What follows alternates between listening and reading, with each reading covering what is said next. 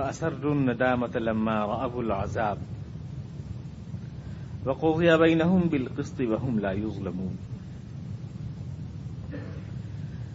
ألا إن لله ما في السماوات والأرض.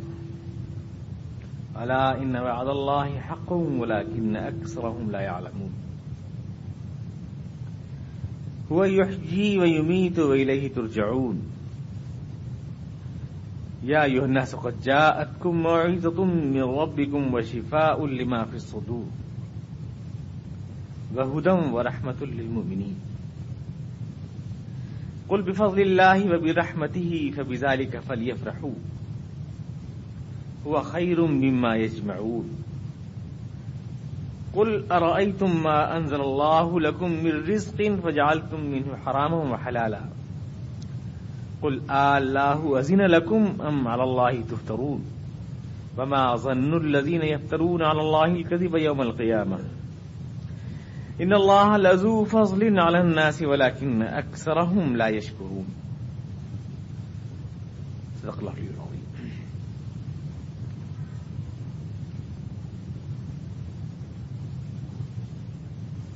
اور اگر کسی شخص کے پاس جو ظالم ہے روئے زمین کی دولت بھی ہو، تو اس عذاب سے بچنے کے لیے وہ اسے فدیے میں دینے کے لیے تیار ہو جائے گا۔ لوگ اس روز جب خدا کا عذاب دیکھ لیں گے تو دل ہی دل میں پچھتائیں گے۔ لیکن ان کے درمیان انصاف کے ساتھ فیصلہ کیا جائے گا اور ان پر کوئی زیادتی نہ کی جائے گی۔ خبردار کے آسمان اور زمین میں جو کچھ بھی ہے، اس کا مالک اللہ تبارک و تعالی ہے۔ یہ خدا کا سچا وعدہ ہے، لیکن لوگوں کی اکثریت اس بات سے ناواقف ہے۔ وہی خدا ہے جو زندگی بخشتا ہے اور وہی ہے جو تمہیں موت دیتا ہے، اور وہی ہے جس کی طرف تم لوٹائے جاؤ گے۔ اے انسانوں، تمہارے پاس، تمہارے رب کی طرف سے ایک نصیحت آ گئی ہے۔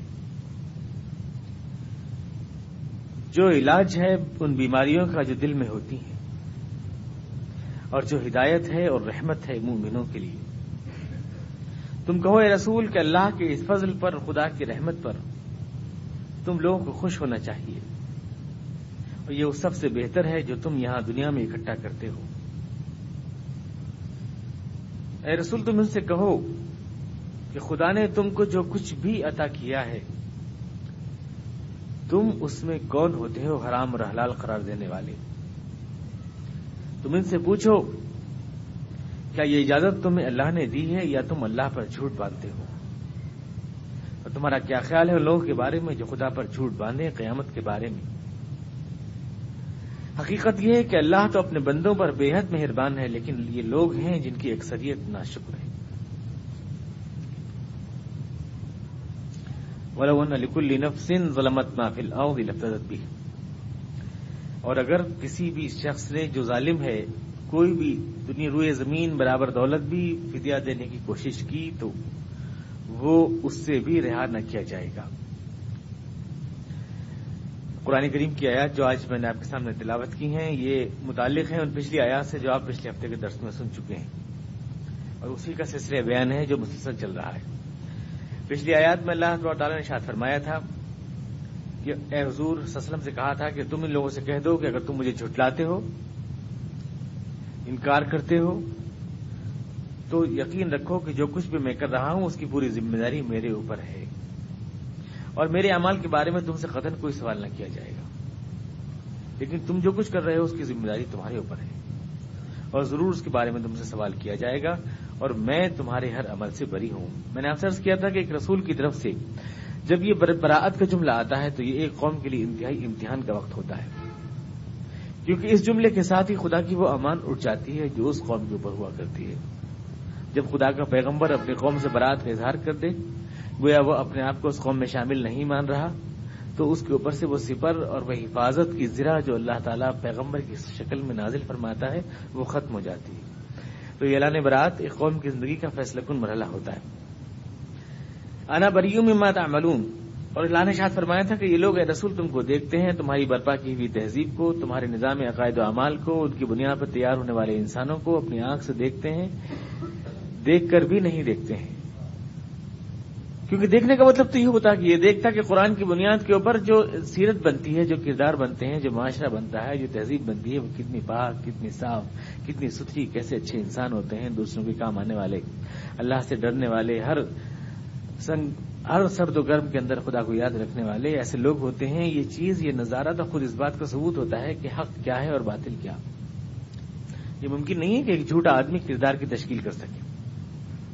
اگر یہ مان لیا جائے کہ رسول خدا علیہ صاحب و تسلیم اور آپ کا دعوی رسالت جھوٹا ہے، یہ سب کچھ فریڈ فراڈ تھا اور کہانیاں تھیں صرف، تو دنیا اس بات کی کوئی توجہ پیش نہیں کر سکتی کہ کیا یہ ممکن ہے کہ ایک جھوٹا آدمی اتنے سالے کردار افراد کی اتنی زبردست تہذیب پیدا کر دے؟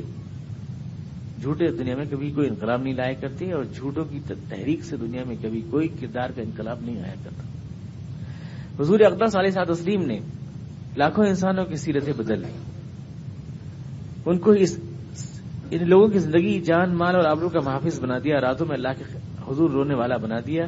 یہ بجائے خود اس بات کا ثبوت ہے کہ آپ خدا کے سچے رسول ہیں۔ اور اس کے لیے یہ ضرورت نہیں کہ ہم لازمی طور سے جو ہے کسی فرشتے کو آپ کے اوپر اترتا ہوا دیکھیں۔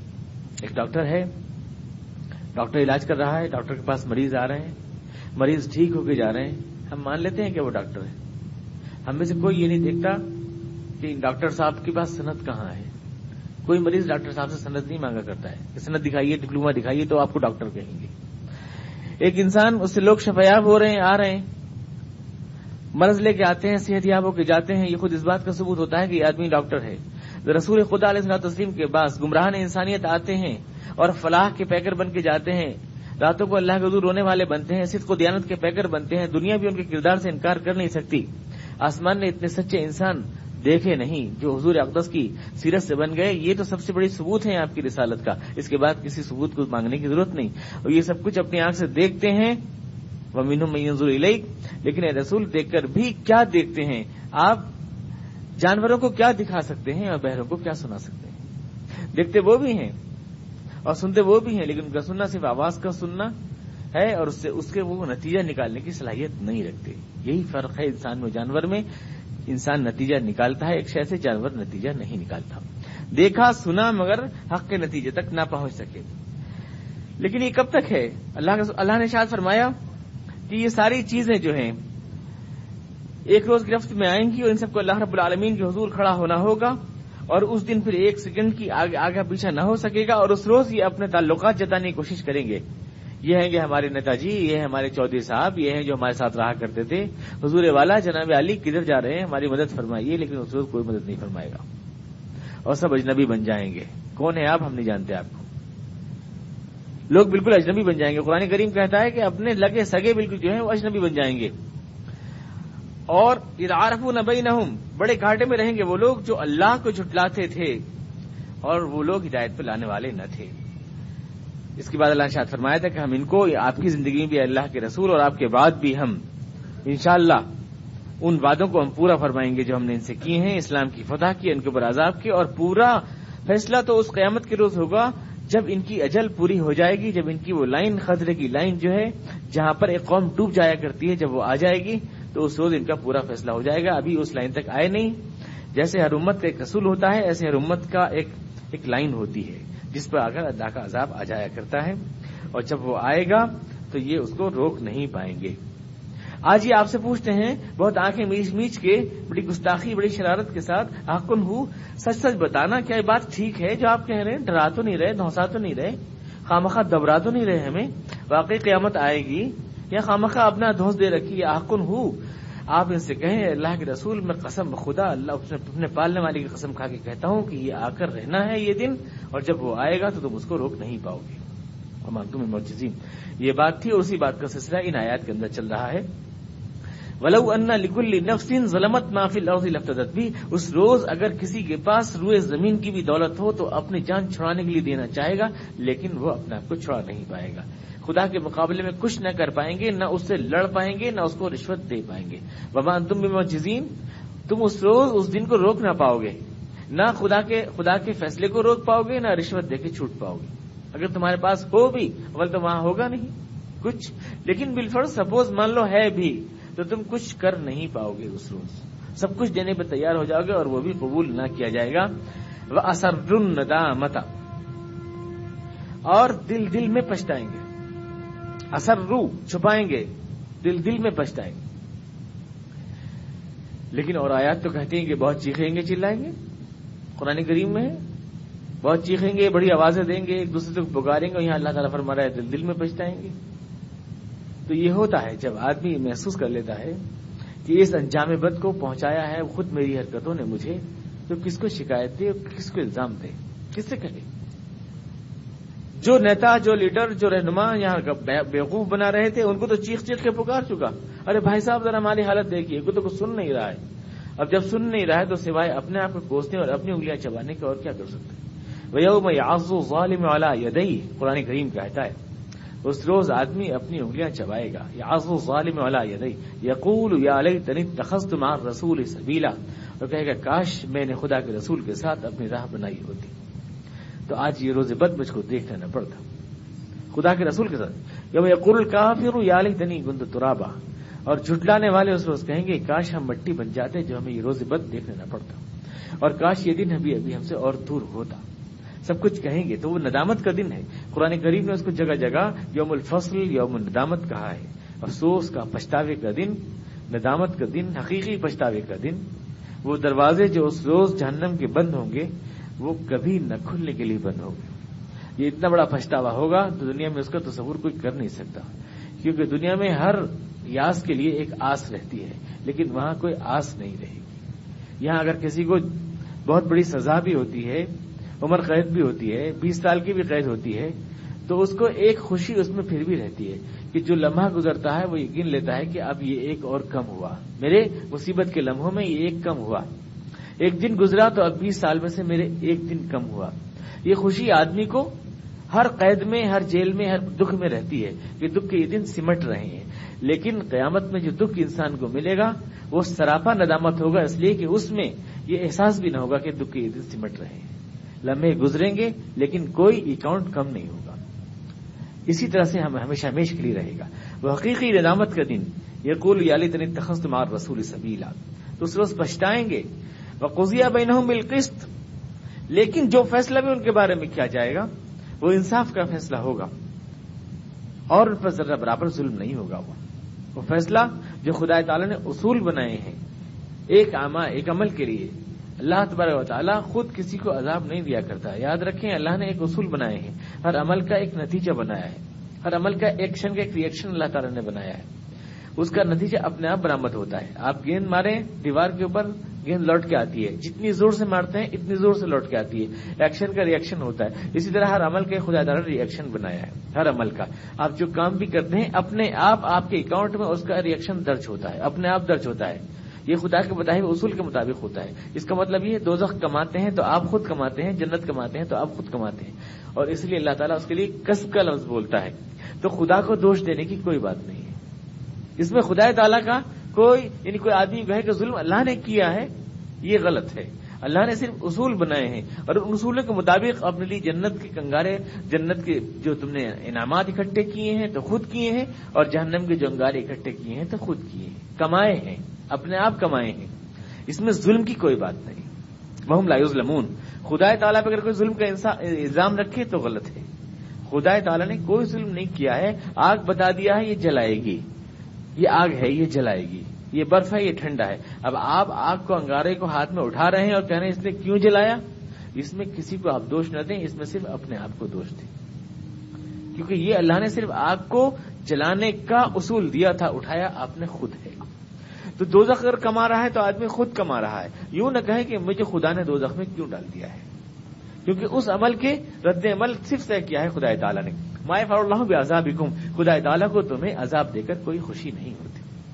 کہ خدا تعالیٰ نے تمہیں عذاب دیا ہے، تم تڑپ رہے ہو، چیخ رہے ہو، چلا رہے ہو، اللہ میرے کو بڑا اچھا لگ رہا ہے، ایسا نہیں۔ خدا تعالیٰ سوکسٹ نہیں ہے یا سیڈسٹ نہیں ہے۔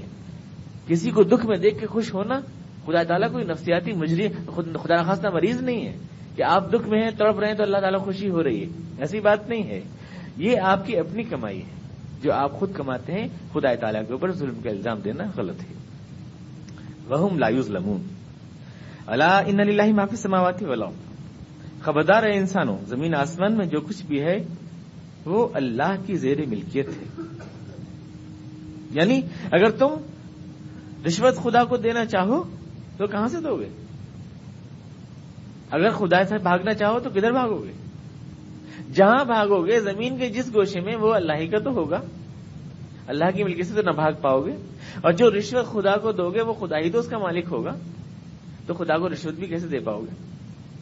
خدا کو رشوت رشوت تو یہ مطلب یہ کہ میرے پاس مال نہیں، آپ نے مجھے مال دے دیا، وہ میرا ہو گیا۔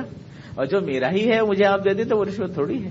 خدا تعالیٰ کو اگر تم دینا چاہو تو کیسے دو گے اور بھاگو تو کیسے بھاگو گے؟ وہ تو زمین آسمان سب کا مالک ہے، نہ اس سے بھاگ سکتے ہو، کیونکہ جہاں بھاگو گے وہ اس کا بھی مالک ہے۔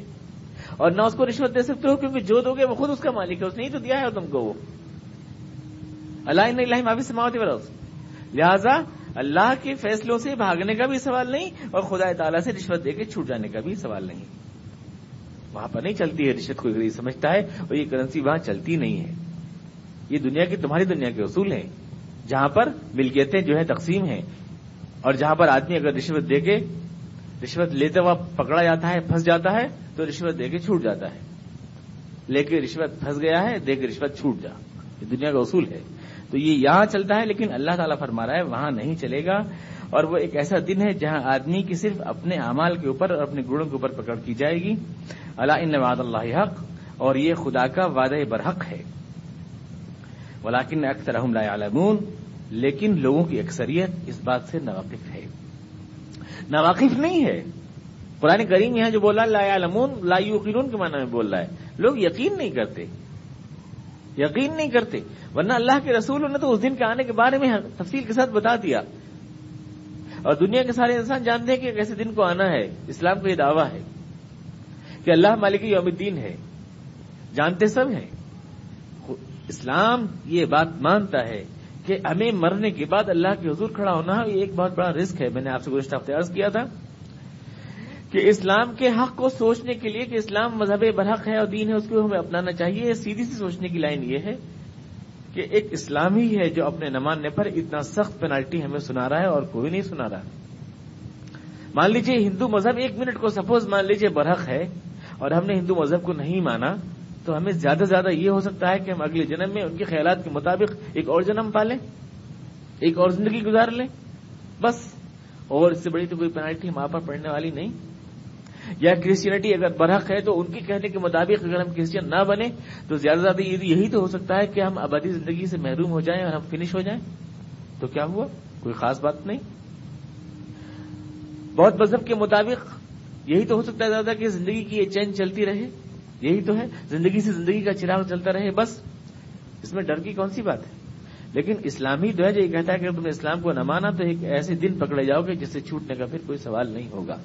اور جو خدا کا عذاب ہوگا، آگ کا دہشت بھرا ہوا عذاب، اس سے خلاصی کا کوئی راستہ نہیں ہوگا، نہ رشوت۔ چھڑا سکے گی، نہ خدا کے آگے کوئی دھوس چل سکے گی، یہ اتنی خوفناک بات ہے جو صرف اسلام کہہ رہا ہے۔ اس لیے آدمی جو یہاں پہ دنیا میں تجارت کا حساب جوڑتا ہے، نفع نقصان کا سب سے کم رسک کس چیز میں ہے؟ سب سے کم رسک اسلام ہی کے قبول کرنے میں ہے۔ سب سے کم رسک اسلام ہی کو ماننا چاہیے آدمی کو۔ کیونکہ اسلام اپنے نہ ماننے پر ایک بہت خوفناک سزا کا اعلان کر رہا ہے جو کوئی نہیں کر رہا، کوئی بھی نہیں کر رہا۔ تو خبردار انسانوں کا وعدہ، اللہ کا وعدہ یہ برق ہی آئے گا، لیکن لوگوں کی اکثریت جانتی نہیں، جانتی تو ہے، یقین کرتی نہیں۔ اور خداوند قدوس اس علم کو جو یقین کے ساتھ نہ ہو، جہالت ہی مانتا ہے۔ اس لیے یقین نہ کرنے کو یوں کہہ رہا ہے کہ یہ جانتے ہی نہیں۔ کیونکہ جاننے کے مطابق جو زندگی کا رد عمل ہونا چاہیے تھا، جب انہوں نے وہ نہیں اپنایا، تو گویا انہوں نے جانا ہی نہیں۔ جانا ہی نہیں۔ میں نے رمضان میں آپ کو مثال دی تھی کہ مثال کوئی آپ اپنے باپ کو جو ہے کوئی آدمی مارنے لگے۔ مار رہا ہے باپ کو اور سڑک پہ کوئی آدمی کہنے لگے، ارے بھائی، تمہارے باپ ہیں، تمہارے باپ ہیں۔ تو کیا وہ جانتا نہیں کہ میرے باپ ہیں؟ وہ تو جانتا ہے، ان سے بہتر جانتا ہے کہ میرے باپ ہیں۔ پھر دوسرا کیوں کہہ رہا ہے کہ تمہارے باپ ہیں؟ اس لیے کہہ رہا ہے کہ تم جانتے ضرور ہو یہ تمہارے باپ ہیں، لیکن جاننے کے مطابق تمہارا جو رویہ ہونا چاہیے تھا، وہ اس کے مطابق نہیں ہے۔ تو تمہارا یہ جاننا نہ جاننے ہی کے برابر ہے۔ خداوند قدوس اس لیے کہہ رہا ہے کہ یہ لوگ جانتے نہیں۔ یعنی جانتے تو ہیں، لیکن جاننے کے مطابق زندگی جو تردید دینی چاہیے، وہ نہیں دے رہے تو گویا نہیں جانتے۔ جیسے جانوروں نے ایک آواز سن لی، جیسے جانوروں نے ایک چیز دیکھ لی، لوگوں کی اکثریت اس سے انجان بنی ہوئی ہے۔ بلاکن اکثر ہوں لا عالمون وہ یحیی و یمید و الہی ترجعون. اللہ تعالی وہی زندہ کرتا ہے، وہی موت دیتا ہے اور اسی کی طرف تم کو لوٹ کر جانا ہے۔ دلیل بھی ہے یہ پچھلی بات کی اور اگلی بات کی بھی۔ اللہ مالک ہے تمہارا۔ اللہ نے فرمایا تھا، کیوں ہے مالک؟ اس لیے کہ جس نے تم کو پہلی بار پیدا کیا ہے اور جو تم کو موت دیتا ہے، وہی تو تمہارا مالک ہوا۔ اور کون ہوا؟ اور اللہ تم کو بلا لائے گا اگلے دن۔ قیامت میں تمہیں کھڑا کرے گا؟ یہ اس بات کی بھی دلیل ہے اس لیے کہ جس نے تم کو پیدا کیا ہے اور جس نے تم کو موت دی ہے، وہ دوبارہ بھی پیدا کر سکتا ہے تم کو۔ دونوں باتوں کی دلیل اللہ تعالیٰ نے ایک ساتھ دی ہے۔ وہ وہ یمید وہ تمہارا مالک بھی ہے اور وہ قیامت کو لا بھی سکتا ہے۔ کیونکہ وہ تم کو زندگی دیتا ہے اور موت دیتا ہے تو تمہارا مالک ہوا۔ اور زندگی اور موت ایک بار دے سکتا ہے، وہ دوبارہ بھی دے سکتا ہے تو وہ قیامت کو بھی لا سکتا ہے۔ وہ وہ یمید وہ لہی تو چاہوں یا کم تم انسانوں، تمہارے پاس، تمہارے رب کی طرف سے ایک نصیحت آ گئی ہے۔ اس دن سے بچ سکتے ہو تم۔ ایسا نہیں کہ تمہیں ڈرانے والوں نے ڈرایا نہیں ہے، یا تمہیں نصیحت دینے والوں نے نصیحت دی نہیں ہے۔ دوزخ کے دروازے پر اللہ تعالیٰ نقشہ کھینچا ہے کہ جب دوستیوں کا قافلہ دوزخ میں جائے گا تو اس سے سوال کیا جائے گا ان لوگوں سے، الم یا رسول منکم یا علیکم آیاتی ویون زیرو نکم لکھا یومکم حاضا کیا تمہارے پاس ہمارے رسول نہیں آئے، ہماری کتابیں نہیں آئیں؟ کیا تم تک ہماری آگاہی نہیں پہنچی تھی کہ یہ دن آئے گا اور تم کو یہاں پکڑا جائے گا؟ الم یا رسول منکم یا علیکم آیاتی؟ انہوں نے میری آیتیں پڑھ کے تم کو سنائی نہیں تھی وہ یوں ضرور نکم لکھا یومی کم حاضا اور آج کے دن تم مجھ سے ملو گے یہاں پر اور میں تمہارا حساب کتاب لوں گا، یہ تمہیں کسی نے بتایا نہیں تھا؟ تم کو ملی نہیں تھی؟ آلو شہید نالان پسینا کہیں گے، ہم اپنے خلاف خود گواہ ہیں۔ واقع ہمیں سمجھانے والوں نے سمجھایا اور رسولوں نے ہم کو بتایا اور تیری کتابوں میں تفصیل تھی، لیکن ہم نے تو ہوں کہہ کے اڑا دیا۔ ہم نے اس کو کوئی توجہ نہیں دی۔ کوئی توجہ، اتنا خطرناک اتنا زبردست خطرہ ہمارے پاس تھا اور اتنا بڑا رسک ہم نے لیا۔ کہ اس زبردست وارننگ کو ہم نے یوں ہی اڑا دیا لاپرواہی کے ساتھ۔ یہی لاپرواہی سے ہم نے اڑا دیا۔ ارے یوں ہی یہ تو ایک ایسی بات ہے۔ وہ افسانے ہیں، ساتھ ولین نہیں یوں کہ ہم نے اڑا دیا۔ لیکن یہ تو سچ نکلا۔ یہ دن تو نکل آیا۔ یہ تو ہو گیا۔ جو خدا کے پیغمبروں نے کہا تھا۔ اللہ تعالیٰ فرمائے گا حقت کلیمت العذاب الکافرین۔ پروردگار، تو نے یہ دن لانے کا فیصلہ کیا اور تو نے رسولوں کے ذریعے ہم کو وارننگ بھی دی۔ اور ہم تک وہ پہنچی بھی۔ لیکن تقدیر ہی ہماری خراب تھی۔ ہمیں تو دوزخ میں گرنا ہی تھا۔ تو ہماری بدھی ہی الٹ گئی۔ ہم سمجھتے ہی کیسے؟ اور الٹا جو ہے، الزام جو ہے، پھر پلٹ دیں گے۔ بلاکن حقت کلیمت العذاب الکافرین۔ لیکن جھٹلانے والوں کے لیے جو طے ہو گیا تھا، وہ تو ہونا ہی تھا۔ سب کچھ تھا، لیکن ہماری سمجھ میں نہ آیا۔ وہاں پر۔ تو اللہ تعالیٰ فرما رہا ہے کہ وہ دن وہاں تم کہو گے، اس سے پہلے یہاں میں نصیحت تم کو دے رہا ہوں۔ ناس قجات کم میں ربی کم اے انسانوں۔ اور خدا قدوس ہر جگہ کہتا ہے، اے انسانوں۔ قرآن کا طرز خطاب یہی ہے۔ ہر جگہ اے انسانوں۔ قرآن کریم کا طرز خطاب آپ دیکھیں گے یہ ایول کافرون نہیں ہے۔ اے کافرو، یہ نہیں کہتا قرآن کریم۔ صرف سورہ ایول کافرون میں جو ہجرت سے کچھ پہلے نازل ہوئی ہے، قرآن کریم نے ایک جگہ کہا قلی ایول کافرون لا ما تعبدون، جو اظہار براعت کے لیے ہے، لیکن اس کے علاوہ پورے قرآن کریم میں کہیں بھی یہ لفظ استعمال نہیں کیا گیا۔ بلکہ یہ آئیو الناس، اے انسانوں اے انسانوں، کیونکہ قرآن کریم اپنی بات سمجھانا چاہتا ہے، نصیحت ہے، دل میں بٹھانا چاہتا ہے، اور دل میں بٹھانے کے لیے ضرورت نہیں کہ کسی آدمی کو خواہ مخواہ اپنے سے دور کیا جائے۔ انسانیت کا جو رشتہ، جانور میں انسان میں فرق ہونا چاہیے۔ انسان تجربہ کرتا ہے، انسان تجزیہ کرتا ہے انسان حقیقت تک پہنچتا ہے، وہ بھی اگر جانور کی طرح سب کچھ بتانے کے بعد بھی سر ہلاتا ہی رہے، تو پھر جانور وہ آدمی کہاں ہوا؟ اور تم انسان ہو اگر، تو تمہیں نصیحت سننی چاہیے۔ یا ناس تم انسان اور جانور میں فرق یہی ہے۔ انسان نصیحت سنتا ہے، سمجھتا ہے، جانور کو کوئی نصیحت کا اگر نہیں ہوتی۔ تو اگر تم انسان ہو، تو یہ نصیحت جو مر رب تمہارے رب کی طرف سے ہے، تمہارے دشمن کی طرف سے نہیں ہے۔ مر رب بکم خداوند قدوس کی جو نصیحت ہے، معاوضہ۔ اور قرآن نے اپنے آپ کو کہا، معاوضہ یعنی نصیحت۔ چمکار کے، پیار کے، دلار کے نصیحت کے جتنے بھی انداز ہوتے ہیں، جیسے ماں اپنے بچے کو کبھی چمکارتی ہے، کبھی دلارتی ہے، کبھی ڈنڈے سے مارتی ہے، کبھی دھکا دیتی ہے، کبھی سینے سے لگاتی ہے، یہ سب نصیحت کے انداز ہوتے ہیں ماں کے۔ اور مقصد ہوتا ہے صحیح بات کو منوانا۔ صحیح بات پہ میرا بچہ آ جائے اس کے لیے ٹافی بھی دے گی، اس کو ڈنڈا بھی مارے گی، اسے پیار بھی کرے گی، اسے گھر سے دھکا بھی دے گی، گھر کے دروازے بھی بند کرے گی اور اس کا کھانا بھی بند کرے گی۔ اور چوٹ لگے گی، مارے گی بھی اور اپنے ہاتھ سے مرہم بھی لگائے گی۔ یہ ماں کا پیار ہوتا ہے۔ بچے کو تہذیب دینا، بچے کو جو ہے سلیقہ دینا، اس کے لیے دونوں راستے اپناتی ہے۔ یہی ہے نصیحت، یہی ہے خیر خواہی۔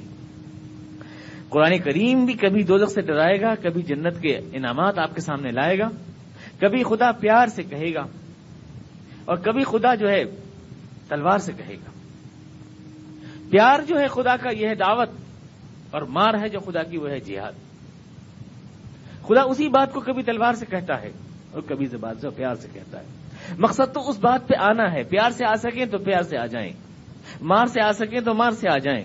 جنت جنت کے انعامات میں آ سکے تو اس میں آ جائیں، اور دو سے ڈر کے آئیں تو اس میں آ جائیں۔ نصیحت کے سارے پہلو ہوا کرتے ہیں، جو کہ خدا کی نصیحت ہے۔ اور میرے رب تمہارے رب کی طرف سے ہے جو تم کو پیدا کیا ہے، پالنہار ہے تمہارا۔ اس کی آواز کو پہچانو، جیسے بچہ اپنی ماں کی آواز کو پہچانتا ہے۔ سو بچوں میں، اگر اپنی ماں پکارے گی تو بچہ اپنی ماں کی آواز کو پہچانے گا کہ میری ماں کی آواز ہے۔ اور اس کو جا کے چمٹ جائے گا۔ یہ تمہارے خدا کی آواز ہے، تمہارے لیے ماں سے زیادہ مہربان ہے۔ اور اس لیے خدا قدوس کے کلام کے الفاظ انسان کے اوپر جتنے اثر انداز ہوتے ہیں، اتنے کسی کے الفاظ اثر انداز نہیں ہوتے۔ کیونکہ یہ اللہ انسان کی ماں سے زیادہ اسے محبت کرتا ہے، تو خدا کے لفظوں میں جو نصیحت ہے، جو پیار ہے، جو ہمدردی ہے، وہ ایک ماں کے لفظوں سے زیادہ ہے۔ اور اس لیے ہم کہتے ہیں کہ انسان کی تربیت اور کردار کی تربیت کے لیے کوئی انسانی کتاب نہیں، بلکہ صرف خدا کی کتاب ہی مؤثر ثابت ہو سکتی ہے۔ جیسے ایک بچے کو اس کی ماں کی دلار اور پکار ہی صحیح کر سکتی ہے، دوسری کوئی عورت صحیح نہیں کر سکتی، ویسے انسان کو اس کے مالک، اس کے آقا کی آواز ہی صحیح کر سکتی ہے اور کوئی صحیح نہیں کر سکتا۔ کیونکہ اس کلام میں ان الفاظ میں انسان کو ایک پیار کا انداز دکھائی دیتا ہے، سنائی دیتا ہے، اس آواز کو وہ پہچانتا ہے، کیونکہ اس کے رب کی آواز ہے۔ کجات کم معیز تم میر رب یہ تمہارے رب کی طرف سے، من اللہ ہی نہیں کہا۔ قرآن کریم کے اسلوب اور انداز بیان پہ غور کرتے جایا کریں آپ۔ اے لوگوں یہ اللہ کی نصیحت نہیں کہا اللہ نے۔ تمہارے، تاکہ تمہارے اور اللہ کے درمیان جو رشتہ ہے، وہ اجاگر ہو سکے۔ اور بن اللہ ہی کہنے میں یہ بات نہیں آ سکتی تھی، وہ اپنائیت۔ جو بندے میں اور انسان کے اندر ہے۔ کجا ادکم معزتم میر ربکم یہ تمہارے رب کی آواز ہے اور یہ نصیحت ہے۔ اور قرآن صرف نصیحت نہیں، قرآن اللہ نے فرمایا معزتم میر ربکم و شفاء لما فی الصدور و ہدا و رحمت للمؤمنین یہ چار اسٹیجز ہیں جو قرآن کریم کو اللہ نے کہے۔ قرآن نصیحت ہے، قرآن شفا ہے۔ قرآن ہدایت ہے، قرآن رحمت ہے۔ قجات کم معزتم نصیحت ہے تمہارے رب کی طرف سے۔ وہ شفا اور علاج ہے، دلوں کا شفا ہے، وہدن اور ہدایت ہے، وہ رحمت اور رحمت ہے۔ چار اسٹیجز جی ہیں۔ یعنی برائیوں سے روکنے کے لیے تم کو قرآن نصیحت ہے۔ تم ایک برے ماحول میں ایک گندے ماحول کے سمندر میں رہتے ہو۔ اور اس گندے سمندر میں رہ کر پاکی کا جزیرہ نہیں بنا سکتے تم۔ ہر طرف تمہارے گناہ پھیلے ہوئے ہیں۔ اور اس گندے ماحول میں تمہیں بچانے کے لیے تمہیں ایک نصیحت چاہیے، ایک دامن پکڑنے والا چاہیے۔ تو قرآن تمہارے لیے برائی سے بچانے کے لیے نصیحت ہے۔ معذت اور اگر اس نصیحت کو تم نے اپنایا تو اس کا نتیجہ یہ ہے کہ شفا یعنی دل تمہارا ساری گندگیوں سے پاک ہو جائے گا۔ ساری برائیوں سے پاک ہو جائے گا۔ اس نصیحت کو جب تم حفظ جان بنا لو گے معزت کو، تو شفا المافی صدور، دل کے تمہارے سارے روگ دور ہو جائیں گے۔ لیکن جس دنیا میں تم رہتے ہو، وہاں کچھ اچھائیاں بھی ہیں، کچھ برائیاں بھی۔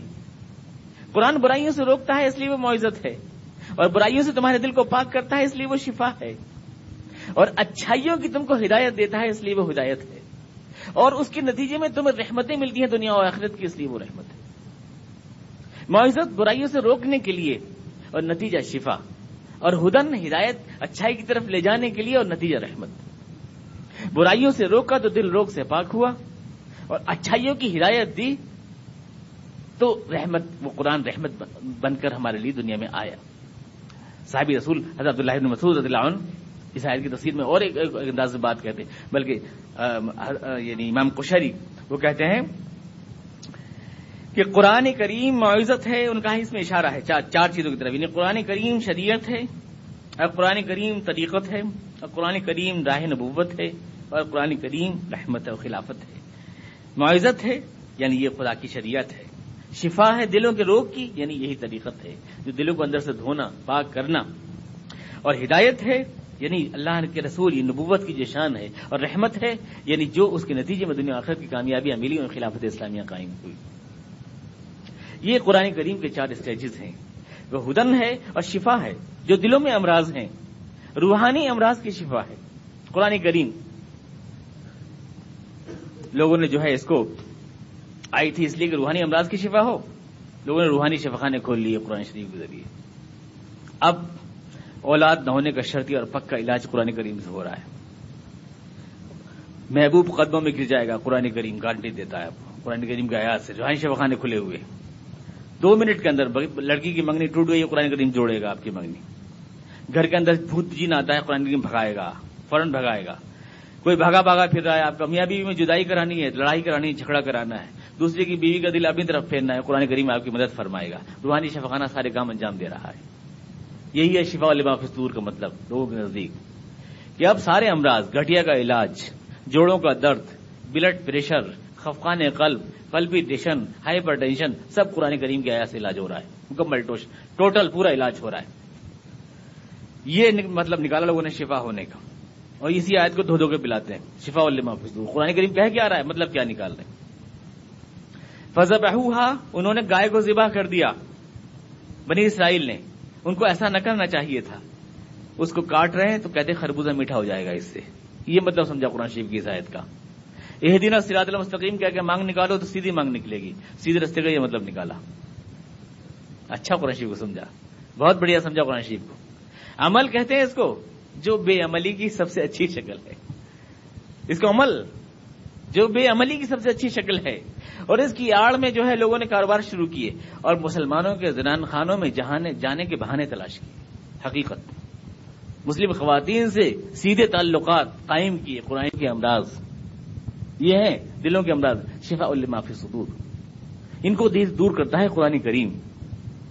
یہ کوئی اطار خانہ نہیں ہے یہ قرآن کریم جس کے ذریعے سے لوگ کر دیتے ہیں اور کہاں سے کہاں؟ وہ تو میں نے آپ کو مثالیں نہیں دی، ورنہ آپ ایسی ایسی چیزیں کرتے ہیں کہ آپ جو ہے مسکرائے بغیر نہیں رہ سکتے۔ قرآن کریم کے ایسے کیسے کیسے استعمال فرماتے ہیں؟ جو یقین تو تحریف بل مانا ہے۔ بول کیا رہا ہے؟ آپ مطلب کیا لے رہے ہیں اس کا؟ کتنی بڑی قرآن فہمی ہے۔ تو یا کچا ربکم، یہ خدا کی ایک نصیحت ہے تمہارے لیے اور امراض روحانی کی شفا ہے تمہارے لیے۔ وہ شفا المافی صدور وہ ہدن و رحمت المنین ہدایت سچائیوں کی اور نتیجے میں رحمت ہے مومنین کی بھی۔ کل بفضل اللہ و برحمتی ہی تم کہو ان سے رسول کہ انسانوں، اللہ کی اس فضل کے اوپر اور اللہ کی رحمت کے اوپر تمہیں خوش ہونا چاہیے۔ بفضل اللہ و برحمتی ہی یہ قرآن کریم جو تم کو دوزخ کی ہمیشہ ہمیشہ عذاب سے بچا رہا، تمہارا ہاتھ پکڑ پکڑ کے۔ رسول خدا علیہ صاحب وسلیم کہتے ہیں کہ انسانوں کی اکثریت دوزخ میں آگ لگانے کو، چھلانگ لگانے کو تیار ہے۔ لیکن میں ان کے ہاتھ پکڑ پکڑ کے کھینچ رہا ہوں۔ تو قرآن کریم تمہارا ہاتھ پکڑ کے کھینچ رہا ہے۔ یہ اللہ کی سب سے بڑی رحمت اور سب سے بڑا کرم ہے۔ بفضل اللہ۔ دولت بولے اللہ نے، بفضل اللہ و برحمتی۔ اللہ کا فضل اور اس کی رحمت۔ خدا کا فضل ہے، کتاب اللہ جو اللہ نے ہمیں دی۔ اور اس کی رحمت ہے، رسول خدا علیہ السلام تسلیم جو اس کتاب کو لے کر کے آئے۔ یہ اللہ کی رحمت ہے۔ اور اس میں بنیادی اہمیت جو ہے، یاد رکھیں، خدا کی کتاب اور خدا کے رسول میں بنیادی اہمیت کس شے کی ہے؟ اس کو سمجھنے کی ضرورت ہے۔ خدا کے رسول بھی آئے ہیں اور خدا کی کتاب بھی آئی ہے۔ لیکن دنیا میں ہمیں جو ہے سینٹر جو ہے ہمارا کیا ہے؟ کتاب کے رسول۔ کیا چیز ہے؟ یہ ایک بہت پوائنٹ کا سوال ہے۔ اسی سے مسلمانوں میں دو گروپ بنے ہیں۔ زبردست۔ کچھ لوگ کہتے ہیں خدا کی کتاب کی اہمیت ہے۔ رسول نے تو صرف پہنچایا ہے۔ بس اس کی رحمت یہی ہے کہ اس نے اس خط کو ہم تک پہنچا دیا اللہ تعالیٰ کی۔ رسول تو ڈاکیا ہے، رسول تو چٹھی رسا ہے، رسول نے تو خدا کا خط پہنچایا اور ہدایت کے سارے اصول اس کتاب کے اندر ہیں۔ وہ ہمیں اس سے لینے ہیں۔ رسول صرف پہنچانے والے ہیں کہ رسول نامبر کو کہتے ہیں، قاصد کو کہتے ہیں، خط پہنچانے والے کو کہتے ہیں۔ لیکن اگر یہ بات مان لی جائے تو رسول خدا علیہ تسلیم تیئیس سال میں جو کچھ بھی کیا ہے، وہ ایک ہسٹوریکل فیکٹ رہ جاتا ہے، اس کی کوئی اہمیت ہمارے لیے نہیں رہتی۔ آپ ہمارے لیے رہنما اور رہبر نہیں رہتے۔ حدیث کا کوئی مقام نہیں رہتا۔ حضور کے اقوال کا، آپ کے افعال کا کوئی مقام نہیں رہتا، پھر تو قرآن ہی سب کچھ ہو جاتا ہے۔ لیکن قرآن دو چیزیں دینے کے، دو چیزوں کا احسان ہم پہ رکھ رہا ہے۔ ایک اللہ کا فضل، ایک اس کی رحمت، اور دونوں ایک دوسرے سے کم نہیں ہیں۔ بلکہ اگر آپ غور کریں، تو خدا کے رسول خدا کی کتاب سے زیادہ اہم ہوتا ہے۔ اگر آپ غور کریں، کیونکہ اللہ نے کیا کہا؟ یہ رسول تمہارے پاس کتاب لے کر کے آیا ہے۔ قجا رسول میں ربکم، یہ کتاب کون لے کے آیا؟ رسول لے کے آیا۔ لقد اصلنا رسول بالبینات۔ ہم نے رسولوں کو بھیجا ہے کتابوں کے ساتھ، اپنی نشانیوں کے ساتھ۔ کس کو بھیجا ہے؟ رسولوں کو۔ کیا ساتھ دے کے بھیجا ہے؟ کتاب۔ تو کون سی چیز جو ہے سینٹرلائز یعنی کس پہ آپ سینٹرلائز کریں گے؟ رسول پہ کی کتاب پر۔ میں کہیں جا رہا ہوں ٹیکسی لے کر، میں کہیں جا رہا ہوں اٹیچی لے کر۔ اس میں اٹیچی امپورٹنٹ ہے کہ میں اٹیچی پر مرکز ہم دے رہے دیں گے، توجہ کو یا اپنے پر دیں گے؟ میں اٹیچی لے کر جا رہا ہوں۔ اللہ نے رسول کو کتاب دے کر کے بھیجا ہے۔ بھیجا ہے کس کو؟ رسول کو۔ کیا دے کر؟ کتاب۔ رسول پہلے اور کتاب بعد میں۔ اس لیے کہ اس کتاب کا امپلیمنٹیشن جو ہے اور اس کی جو عملی شکل ہے، وہ رسول بتاتا ہے۔ اور اگر رسول سے اس کتاب کو مجرد کر دو تو ہم جو چاہیں ترجمہ کر لیں۔ رسول کا پروڈکشن ہٹا دو کتاب کے اوپر سے، اس کی پیٹرونیج تو سلاد کا ترجمہ آپ دھیان گیان بھی کر سکتے ہیں اور پنڈت جی بھی نماز پنجگانا کے وہ مانے جا سکتے ہیں کہ یہ بھی نماز ادا کر رہے ہیں۔ لیکن نماز وہ نہیں، نماز یہ ہے کہ ایسے رکو کریں، ایسے سجود کریں، یہ نماز قرآن طے کر کے نہیں دیتا، یہ رسول طے کر کے دیتا ہے۔ اور اگر رسول سے ہٹا دو قرآن کریم کو، تو قرآن کریم کے جس لفظ کا جو چاہے ترجمہ کر لو۔ اور جدھر چاہے موڑ دو۔ قرآن سے ہدایت نہ رہے گی پھر، یہ قرآن ہدن نہ رہے گا اور رحمت بھی نہ رہے گا۔ اور پھر کاہے پہ خوشی منائے جب ہی نہ رہے گا تو۔ تو کل بفض اللہ وبی رحمتی ہی فبی ظالی کا فلی افراہ لوگوں کو چاہیے کہ اس پر خوش ہوں۔ قرآن کریم کہہ رہا ہے، لوگوں کو چاہیے کہ اس پر خوش ہوں۔ حالانکہ کہنا چاہیے تھا کہ تمہیں چاہیے کہ تم خوش ہو۔ تمہارے پاس بھیجی ہے ہم نے ہدایت، لہذا تم کو خوش ہونا چاہیے۔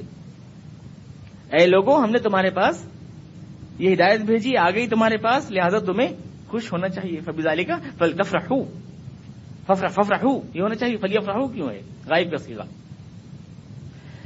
صرف وہی لوگ نہیں جو ان آیات کے مخاطب ہیں اس دور میں، جب ان کو سنائی جا رہی ہے یہ آیات، بلکہ آنے والی صدیوں میں قیامت تک جتنے بھی لوگ ہوں، انہیں اس خدا کے احساس عظیم پر جو آج غائب بھی ہیں، حضور کے سامنے بھی نہیں، انہیں بھی اللہ کے اس احسان عظیم پر آنے والے صدیوں تک خوشی منانی چاہیے. کبھی داری کا فلی افراہ یہ خدا کا سب سے بڑا کرم ہے جو اس نے قرآن کریم کی شکل میں ہمارے پر کیا ہے. اور پھر قرآن کریم کی دوسری آیت تو کہتی ہیں کہ لا تفرح، خوشی نہیں منانی چاہیے۔ ان اللہ حب الفریحین۔ اللہ کو جو ہے خوشی کرنے والے پسند نہیں آتے۔ تو پھر قرآن کیوں کہہ رہا ہے کہ خوشی کرو؟ قرآن کہہ رہا ہے خوش ہونا چاہیے تمہیں۔ اور وہاں کہا کہ انسانوں کو خوش نہیں ہونا چاہیے اور اللہ کو خوش ہونے والے پسند نہیں آتے۔ ففرح ان اللہ حب الفریحین۔ یہی تو باتیں ہیں۔ یہ نہ ہو اگر خدا کا رسول تو آدمی تو الجھ کے رہ جائے ایسی باتوں میں۔ کیا ہدایت ملے دماغ گھوم کے رہ جائے؟ کوئی آج کچھ کہہ رہی ہے، کوئی آج کچھ کہہ رہی ہے، کوئی آج کچھ سمجھا رہی ہے۔ یہ تو خدا کے رسول ہی بتاتے ہیں کہ ہاں ہمیں اللہ کے فضل کے اوپر خوش ہونا چاہیے، نہ کہ دنیا کے مال و اسباب پر۔ اور خدا نے جہاں دنیا کے مال و اسباب پر خوش ہونے کے لیے کیا ہے، وہاں اس کے لیے منع کیا ہے۔ اور یہاں جو خوش ہونے کا حکم دیا ہے، اللہ کے فضل کے اوپر دیا ہے۔ اس لیے دنیا کے مال و اسباب کو بھی اگر تم فضل رب سمجھ کر خوش ہو جاؤ، تو اس میں کوئی حرج کی بات نہیں۔ لیکن اگر ان مال و اسباب کو اپنا عین حیات سمجھ کر صرف ان کی کثرت پہ خوش ہو رہے ہو اور اس کو اللہ کی عطا سمجھ کر اللہ سے خوش نہیں ہو رہے ہو، تو یہ تمہارے لیے عذاب بن جائے گی، یہی اشیاء۔ اور فضل رب کے اوپر خوش ہونا، اللہ کی عطا پر خوش ہونا، یہ تو اللہ سے ہمارے تعلق کو جوڑتا ہے۔ اور دنیا کے مال و متا پر خوش ہونا، یہ دنیا سے ہمیں جوڑتا ہے۔ اور منع اس دوسری چیز سے کیا گیا ہے، نہ کہ پہلی چیز۔ ہوا خیر ماجبون کیونکہ اللہ کا فضل سب سے بہتر ہے، جو دنیا تم اکٹھا کرتے ہو۔ کل ارائی تم اللہ فجال تم حرام و حلالا اے لوگو، تم نے یہ دنیا میں ہم نے تم کو ادا کیا ہے تو تم کون ہوتے ہو اس میں حرام اور حلال کرنے والے؟ دیکھیے قرآن کریم جو استعمال کیا ہے میں انضر اللہ مر رزق۔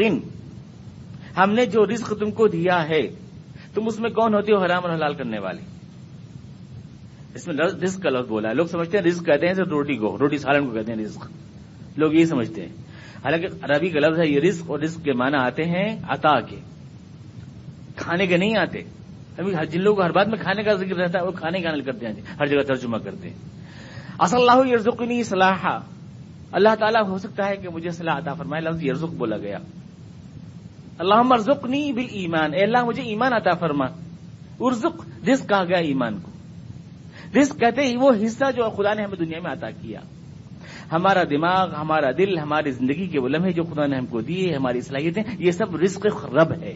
رزق خدا ہے یہ۔ رزق دال روٹی کو، مرغی کو، مرغے کو نہیں کہتے۔ جو لوگ صرف اسی کو رزق سمجھتے ہیں، وہ اسی میں حرام حلال دیکھتے ہیں اور کہیں حرام حلال نہیں دیکھتے۔ مرغی مروڑی بھی ہے کہ نہیں؟ چونچ ٹیڑھی تو نہیں۔ پنجا کیسا ہے، اس کا تو بڑا خیال ہے۔ کیونکہ رزق کو سمجھ رہے ہیں نا، اس میں حرام حلال کا کوئی خیال۔ اسی میں دیکھنا ہے سارا حرام حلال۔ دسترخوان پہ دیکھنا ہے، بس حرام حلال۔ اس کے علاوہ کہیں نہیں دیکھنا۔ دسترخوان پہ یہ چیزیں کیسے کیسے آئی ہیں، اس میں دیکھنا ہی نہیں ہے۔ آ گئی کسی دسترخوان تک، اگر پہنچ گئی تو اب دیکھنا ہے کہ اس کی چونچ اور مروڑی تھی اور جھٹکے کی تو نہیں ہے مرغی۔ یہ اب دیکھنا ہے۔ اسی میں ساری بحثیں چل رہی ہیں۔ کیونکہ رزق کا ترجمہ کر دیا، کھانے کا حساب کتاب جو ہوتا ہے۔ اور رزق کا ترجمہ قرآن کریم میں جو بولا گیا ہے، رزق رب آتا ہے رب، جو کچھ بھی خدا دنیا میں ہم کو عطا کرتا ہے، وہ سب اس کا رزق ہے جو ہمیں دیتا ہے۔ اور ابھی میں رزق کے معنی حصے کے آتے رزیق اللہ بہت صحابیوں کا نام ہے رزیق اللہ اللہ کیا تھا، جسے اللہ دیا ہم نام رکھ دیتے ہیں۔ اللہ دیا۔ کئی صحابہ کے نام کا نام ہے رزیق اللہ، رزق اللہ۔ روٹی ہے کیا وہ؟ رزق اللہ۔ لیکن یہ لوگ اس کا ترجمہ یوں کر دیتے ہیں اور اس لیے بات جو ہے گڑبڑ کی گڑبڑ ہو جاتی ہے، گھوم جاتی ہے۔ اور پھر حرام لال وہیں پہ چلتا رہتا ہے۔ یہ زندگی کے سارے معاملے میں جو خدا نے ہم کو دیا، ہمارا دل، ہمارا دماغ، ہمارا ذہن، یہ سماج، یہ زندگی، یہ معیشت، یہ معاشت کے سارے اصول، جو کچھ بھی خدا نے ہمیں طاقت ادا کی، اقدار دیا، جو کچھ بھی دی، وہ سب اللہ کی عطا ہے۔ اور ہر اس شے میں جو خدا نے ہم کو ادا کی ہے، ہمیں خدا کی ہدایت پر چلنا ہے، اس سے حلال حرام کے اصول لینے ہیں، اپنے آپ نہیں بنانے۔ چاہے وہ سیاست ہے، چاہے وہ تمدن ہے، چاہے وہ معیشت ہے، جو بھی خدا نے جہاں بھی ہمیں دسترس عطا کی ہے، وہ خدا کی عطا ہے۔ دماغ، دل، ذہن، ہماری پوری زندگی، اس سب میں ہمیں اللہ سے پوچھنا ہے، میں اپنے دماغ کو کیسے استعمال کروں؟ میں اپنے علم کو کہاں استعمال کروں؟ میں اپنی زندگی کو کہاں استعمال کروں؟ اپنے ہاتھ پیر کو جو خدا کی عطا ہے، کہاں استعمال کروں؟ اس میں حرام حلال کا فیصلہ پروردگار عالم کرے گا، میں خود نہیں کروں گا۔ کیونکہ جس نے عطا کیا ہے، وہی اس کا ٹریک بھی طے کرے گا کہ میں کہاں استعمال کروں۔ زندگی کے سارے معاملات میں لاگو ہوگا یہ اصول۔ بجال تم حرام و حلالہ تم کون ہوتے ہو زندگی کے اصول بنانے والے؟ حرام و حلال. جس نے زندگی دی ہے، زندگی کے اصول وہی تو مرتب کرے گا. کل اللہ عظیم الحکم ہمارا اللہ تفترون. کیا خدا نے تم کو اس کی اجازت دی ہے؟ یا خدا پر تم جھوٹ الزام لگاتے ہو؟ ہمارا اللہ تفترون. وما سن الدین یفترون اللہ قدیم یوم القیامہ. تنزیہ انداز بیان ہے قرآن کریم کا. کیا خیال ہے ان لوگوں کا؟ جو جھٹلاتے ہیں، جو اللہ کے اوپر افطرا کرتے ہیں، قیامت کے بارے میں کیا خیال ہے؟ یہ بالکل ایسا اسٹائل ہے۔ یہ کوئی سوال تھوڑی کر رہا ہے اللہ تعالیٰ؟ کوئی کوشچن پیپر تھوڑی ہے؟ ذرا بتائیے حضور کیا خیال ہے؟ بیس نمبر ملیں گے آپ کو پورے۔ یہ نہیں ہے۔ یہ طنز ہے۔ حضور علی، آپ کا کیا کمنٹ ہے قرآن کریم کے بارے میں؟ حضور جب پکڑے جائیں گے، بہت دل بلائیں گے، بہت فریاد فرمائیں گے، لیکن وہاں کوئی پوچھنے والا نہیں ہوگا آپ کو۔ کیا خیال ہے آپ کا اس دن کے بارے میں؟ ذرا کچھ فرمائے تو۔ کمنٹ کیا ہے آپ کا؟ وما ضن الدین یفترون اللہ قدیم یوم کیا بیت جائے گی آپ کے پر اس روز؟ اس دن یہ غالیچے نہیں ہوں گے، یہ قدم و حشم نہیں ہوں گے۔ یہ حضور والا کے جتنے خادم یہاں لگے رہتے ہیں، آپ کی ججے کار بلانے والے کوئی بھی نہیں ہوگا۔ اکیلے کھڑے ہوں گے آپ۔ اس دن کے بارے میں کیا خیال ہے آپ کا؟ وما ضن الدین یفترون اللہ قدیم یوم القیامہ ان اللہ لذو فوزین الناس۔ اللہ تو حقیقت یہ ہے کہ انسان پر بڑا فضل فرماتا ہے۔ ولیکن اکثر ہم لائش کرون لیکن یہ لوگ ہیں، یہ لوگوں کی اکثریت ہے جو خدا کا شکر ادا نہیں کرتی خدا نے تمہیں زندگی کی دولت دی ہے، خدا نے زندگی کے وسائل دی ہیں، خدا نے ہدایت کا اضافہ قرآن کریم دیا ہے، خدا نے تم کو بے سہارا نہیں چھوڑا شیطان کے مقابلے میں۔ خدا کے تو فضل ہی فضل ہیں تمہارے اوپر۔ یہ تو انسان ہے جو اس سے منہ موڑ کر کے ناشکری کا رویہ اپناتے ہیں اور ناشکری کا راستہ اپناتے ہیں۔ دنیا میں ہم چاہیں بھی تو ہم اللہ کا شکر ادا نہیں کر سکتے۔ خدا کے جتنے احسانات اور فضل ہمارے کے اوپر ہیں، اگر ہم گننا بھی چاہیں تو گن نہیں سکتے۔ اللہ نے فرمایا نعمت اللہ توسوہا اور شکر ادا کرنا چاہیں تو ہم شکر ادا نہیں کر سکتے۔ اللہ تعالیٰ کا۔ شیخ سادی نے محمد آباد لکھی ہے، گلستان کے شروع ہی میں لکھی ہے۔ یہ بات سمجھانے کے لیے کہ اگر ہم چاہیں بھی تو خدا کا شکر نہیں ادا کر سکتے۔ اس بات کو بڑے اچھے انداز میں سمجھایا۔ ایک چیز لے لیں بس ہم، ایک سانس ہمیں ملا ہوا ہے اللہ کا۔ چلو اس کا شکر ادا کرتے ہیں بس۔ کیسے کریں گے؟ ایک سانس میں ایک دفعہ ہی تو کہہ سکتے ہو الحمد ایک سانس میں ایک دفعہ تو کہہ سکتے ہو۔ ہر نفسے کے فرو میں روت ممد حیات و چوں بر میں آیت مفر رہے ذات۔ ایک سانس میں خدا کے دو احسان ہوتے ہیں۔ جب تم اسے باہر نکالتے ہو تو دل میں ٹھنڈک پڑتی ہے، جب اندر کھینچتے ہو تو زندگی آگے کو بڑھتی ہے۔ ہر نفسے کے فرو میں روت ممد حیات و بر میں آیت مفر رہے ذات۔ باہر آئے تو دل خوش ہو، اندر گیا تو زندگی آگے کو بڑھی۔ سانس میں دو احسان ہوئے۔ تم ہر سانس بھی شکر ادا کرتے رہو تو ایک ہی احسان کا شکر ادا کر پاؤ گے۔ تم تو خدا کے ایک انسان کا شکر بھی نہ کر پاؤ گے۔ خدا تعالیٰ کا شکر ہم نہیں کر سکتے۔ اور بندہ مومن تو کر ہی نہیں سکتا۔ اس نے جو ایمان کی دولت ہمیں عطا کی ہے، یہ کتنا بڑا اللہ کا احسان ہے۔ اس کا مطلب یہ ہوتا ہے کہ اللہ تعالیٰ نے جنت کا ٹکٹ ہمارے ہاتھ میں دے دیا ہے کہ آپ چاہیں تو فلاں ڈیٹ کو جرنی کر کے جنت پہنچ جائیں۔ یعنی ہمیں کچھ کرنا نہیں ہے۔ ریزرو ٹکٹ ہمارے پاس ہے جنت کا۔ اب ہم اگر چاہیں ولاکن اکثر اللہ سے لائش کرون تو اس ٹکٹ کو پھاڑ کر بے شک پھینک دیں۔ اور نہ جائیں ٹرین میں۔ خدا تعالیٰ نے تو ہم کو دے دیا ہے۔ مسلمان بننے کا مطلب یہ ہے، جنت جانے کے راستے پہ اس نے ہمیں ڈال دیا ہے، بغیر ہماری مانگ، بغیر ہماری طلب اور بغیر ہماری کوشش کے۔ یہ کتنا خصوصی احسان ہے۔ اگر ہم اس کے علاوہ کسی اور خاندان میں پیدا ہوئے ہوتے، تو یہ نعمت ہم کو مل جاتی۔ بہت مشکل تھا۔ دنیا میں کون ڈسکوری کرتا ہے؟ کون چیک کرتا ہے؟ کون اپنے دماغ و دل کو اتنی تکلیف دیتا ہے؟ یہ سچائی ہم کو نہیں ملتی۔ مسلمان کے لیے اس لیے کہتے ہیں کہ ہر مصیبت جو ہے وہ بھی اللہ کا شکر ہوتا ہے۔ ہر مصیبت۔ صوفیہ کرام ایک بحث چلتی ہے کہ صبر اور شکر میں کیا فرق ہے؟ امام نے لکھا کہ صبر اور شکر میں کوئی فرق نہیں ہے۔ صبر میں اور شکر میں کوئی فرق نہیں ہے۔ عام لوگ جس بات پہ صبر کرتے ہیں، بندے مومن حقیقی معنی میں اگر ہو تو اس پہ شکر کرتا ہے۔ دکھ میں جو صبر کیا جاتا ہے، اس کو تو آپ لوگ صبر کہتے ہیں۔ اور سکھ میں جو صبر کیا جاتا ہے اس کو شکر کہتے ہیں۔ سکھ کا صبر بڑا مشکل ہوتا ہے۔ پیسے نہیں ہیں، دل کو سمجھا لیا۔ اب روبوں میں کھیل رہے ہیں کروڑوں، لیکن دل کو سمجھا رہے ہیں، حرام نہیں کھا رہے شرابیں نہیں پی رہے، بدکاریاں نہیں کر رہے، پیسہ سب کچھ ہے، کر سب کچھ سکتے ہیں۔ یہ صبر بہت مشکل ہوتا ہے۔ اس کو کہتے ہیں شکر۔ سکھ کے شکر کو دماغ نہ خراب ہو، زمین سے پیر نہ اٹھیں۔ پیسے آ گئے، اب کوئی نظر میں نہیں آ رہا ہے۔ بڑا مشکل ہوتا ہے۔ امام الدین حنبل نے لکھا کہ ہارون رشید نے میرے کوڑے لگائے تو میں نے صبر کر لیا، لیکن جب اس نے دنم و دینار کی تھیلیاں بھجوائی تو مشکل ہو گیا۔ سکھ پہ صبر کرنا بڑا مشکل ہوتا ہے اور دکھ پہ آسان ہوتا ہے۔ تو دکھ اور سکھ، یہ صبر اور شکر ایک ہی چیز ہے۔ وقت نہیں ہے، میں آپ کو تفصیل سمجھاتا یہ فلسفہ، لیکن ایک واقعہ سنا دیتا ہوں، آپ کی سمجھ میں آ جائے گا کہ صوفیہ گرام کی اس بات کا مطلب کیا ہے کہ صبر اور شکر ایک ہی چیز ہے۔ حضرت ابراہیم نے ادم جو مشہور صوفی ہیں، بزرگ ان کا واقعہ۔ بغداد میں کوئی آ رہا تھا آدمی؟ اب یہ ٹہل رہے پوچھا اس نے آن کے، فوجی آدمی تھا، کوئی اکھڑ دماغ۔ قبرستان، اس نے پوچھا یہ ٹہل رہے تو پوچھا کہ آبادی کہاں ہے؟ فوجی نے۔ انہوں نے قبرستان کی طرف اشارہ کر دیا کہ ادھر ہے آبادی۔ اب ظاہر ہے کہ وہی آبادی ہے۔ یہ تو سب ختم ہو جائیں گے۔ دس، بیس، تیس سال کے اندر سب ویران ہو جائے گا، جتنا بھی ہے تو۔ اصل میں تو وہیں رہنا ہے، قیامت تک۔ تو اصلی آبادی تو وہی ہے۔ تو ادھر قبرستان کا اشارہ کر دیا کہ یہ ہے آبادی۔ اب ہو گیا تو وہاں جھاڑ جھنکاڑ جنگل۔ اس دماغ غصہ گیا اس کو۔ اس نے آ کے ابراہیم اعظم کو مارا۔ ان کا سر پھاڑ دیا۔ خون بہن لگا ان کے۔ لوگوں نے کہا کہ غضب کر دیا تو یہ تو ولی ہیں، کہ بزرگ ہیں، ان کا سر پھاڑ دیا تم نے۔ تو اب جا کے پیروں میں گر رہا ہے، رو رہا ہے۔ کہ حضرت بڑی غلطی ہوئی، مجھ سے مجھے معاف کر دیں۔ تو اس جگہ ایک فکرہ فرمایا۔ حضرت ابراہیم نے ادھم نے، جس سے آپ کے سامنے یہ بات آ جائے گی۔ انہوں نے کہا کہ دیکھو، تم نے جب میرے پتھر مارا تھا، تو میں نے تمہارے لیے اللہ سے جنت کی دعا کی تھی۔ میں نے تمہارے لیے اللہ سے جنت کی دعا کی تھی کہ اللہ تم کو جنت عطا فرمائے۔ حضرت ایسا کیوں اس نے کہا؟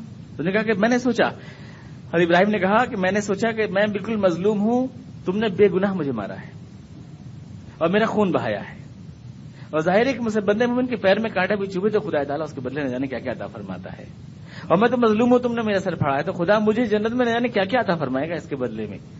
اور میرا دل نہیں چاہا کہ میری وجہ سے اتنا کچھ ملے اور تمہیں میری وجہ سے کچھ نہ ملے۔ تمہاری وجہ سے مجھے کو اتنا کچھ ملے جنت میں اور میری وجہ سے تم کو کچھ نہ ملے، اس لیے میں نے تمہارے لیے اللہ سے دعائیں جنت کی۔ عام آدمی سر پہ پھاڑ دیتے، کوئی تو یہ تو کہتے ہیں صبر کرو صبر کرو، لیکن وہ اس پہ شکر کر رہے ہیں۔ وہ اس پر شکر کر رہے ہیں۔ آدمی کو اگر ایمان کی دولت ملی ہے، تو دنیا میں آنے والا ہر دکھ اس کے لیے آخرت میں جنت کا انعام ہوتا ہے اور وہ اس پر بھی شکر کرتا ہے۔ ان شاء اللہ اگلے درس میں چونکہ وقت نہیں رہا، میں اس کو ذرا مزید رات کے ساتھ سمجھاؤں گا۔ صبر شکر کا فلسفہ اللہ تعالیٰ ہمیں دین کی تعلیمات کو سمجھنے کی توفیق عطا فرمائے۔ اللهم صل على محمد وعلى ال محمد كما صليت على ابراهيم وعلى ال ابراهيم انك حميد مجيد اللهم بارك على محمد وعلى ال محمد كما باركت على ابراهيم وعلى ال ابراهيم انك حميد مجيد ربنا اننا ظلمنا انفسنا وان لم تغفر لنا وترحمنا لنكونن من الخاسرين سبحان ربک رب العزت عما يصفون وسلام علی المرسلین والحمد لله رب العالمین